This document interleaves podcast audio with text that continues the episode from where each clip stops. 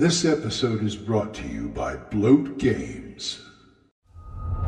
Hiya, folks. Old Man Grognard here. If you're looking for games that combine the classic RPG feel with the light, concise rule set of today's indie games in a variety of genres, you gotta check out Bloat Games. Their Survive This rules take a cue from the old school games of yore and combine them with a stripped down but easy to understand mechanic that plays fast and fun, giving you an exciting, thrilling game session every time.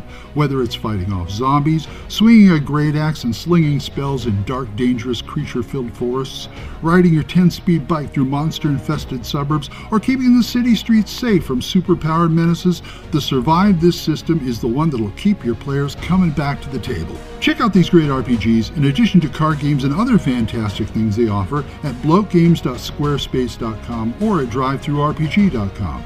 Bloat Games. The worlds are fiction, but the fun is real.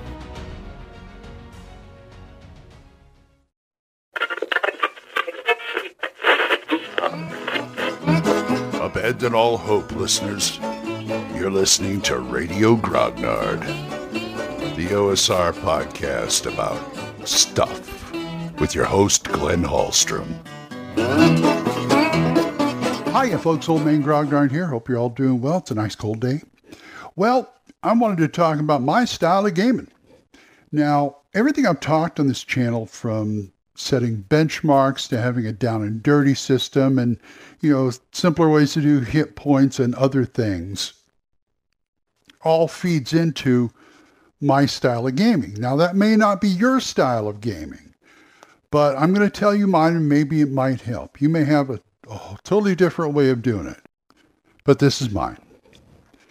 I am referring to, well, I call it meatball gaming or meatball GMing, I should say.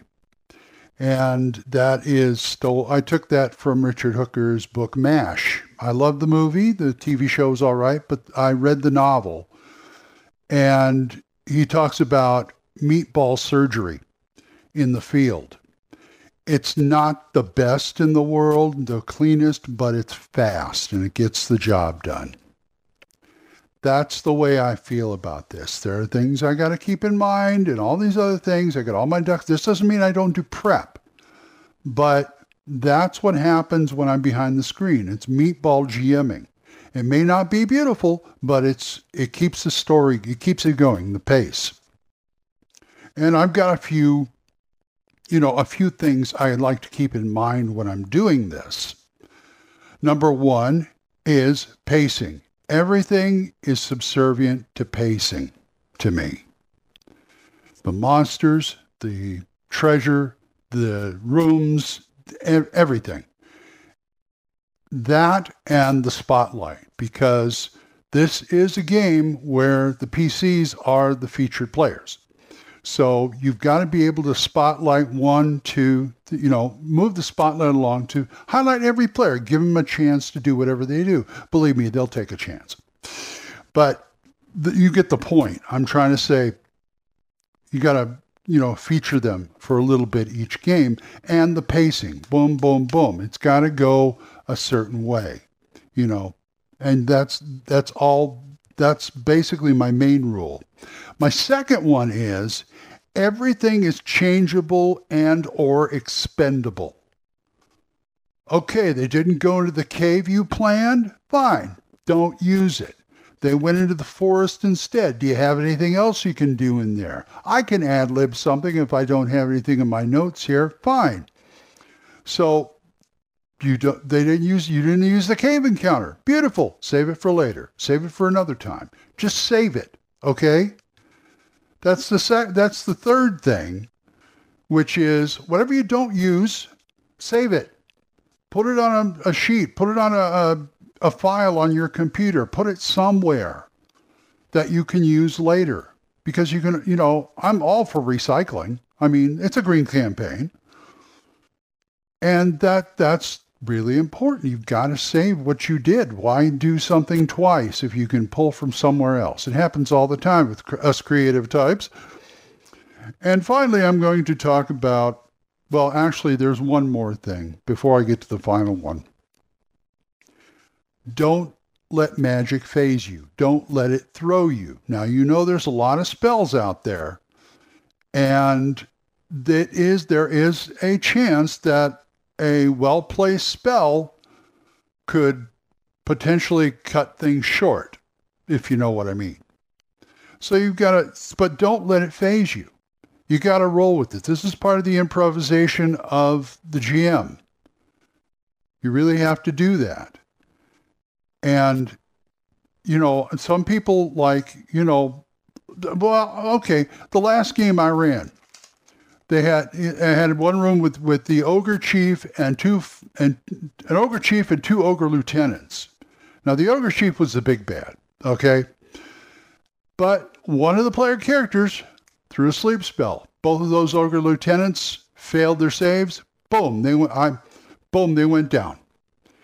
And I could have done stuff like, oh well, they have, you know, or adjusted it here, like the, maybe they're, you know, adjust the hit point. Maybe you could say they're tougher than normal ogres, or some excuse, some BS excuse like that. But I didn't. I said, boom, okay, they're down.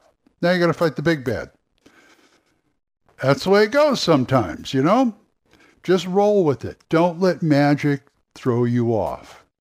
In fact, don't let anything throw you off. If a player does something you're not expect you're not expecting, you're in. D- handle it. Handle it. I've seen GM. This is scary, the scary part. I've seen GMs, G, even GMs who are seasoned, veterans, guys have been play, running a long time, and you do something, they can't handle it. They just they oh man oh man I didn't know blah blah blah blah. No no just handle it. Come on, use your brain. You know, got to learn to think on your feet. And finally, let me talk about fudging. I know it's a controversial subject, the GM fudging and all that kind of stuff. Well, let me just say this. As far as fudging goes, if you're going to do it, make sure it's always in the player's favor. Don't ever fudge, against them. If you're going to change a die roll or something, you know, sitting there, you change a die roll behind the screen, it's got to be in their favor. You cannot go against them. That that is un, to, to me that's unfair. That is unfair. Some people say fudging itself is unfair. Yes, I know. But I'm saying that that is unfair within the context of the game. It really is. And I will always fudge in their favor. I will, ch- if I fudge, I guess I admitted it. Uh, I will do that. I may change hit points in their favor, of the monsters in their favor. I may change the AC of the monsters in their favor. Okay? You know, I try and I got to you got to roll with it, and it's all part of the pace too. You got to control the pace of the game. Anyway, like I said, it's not fancy, but that's what you got to do. I'm sure there's other GMs out there who probably do the same thing, or some that don't. And this is not to say I don't prep or anything either. I do do my prep.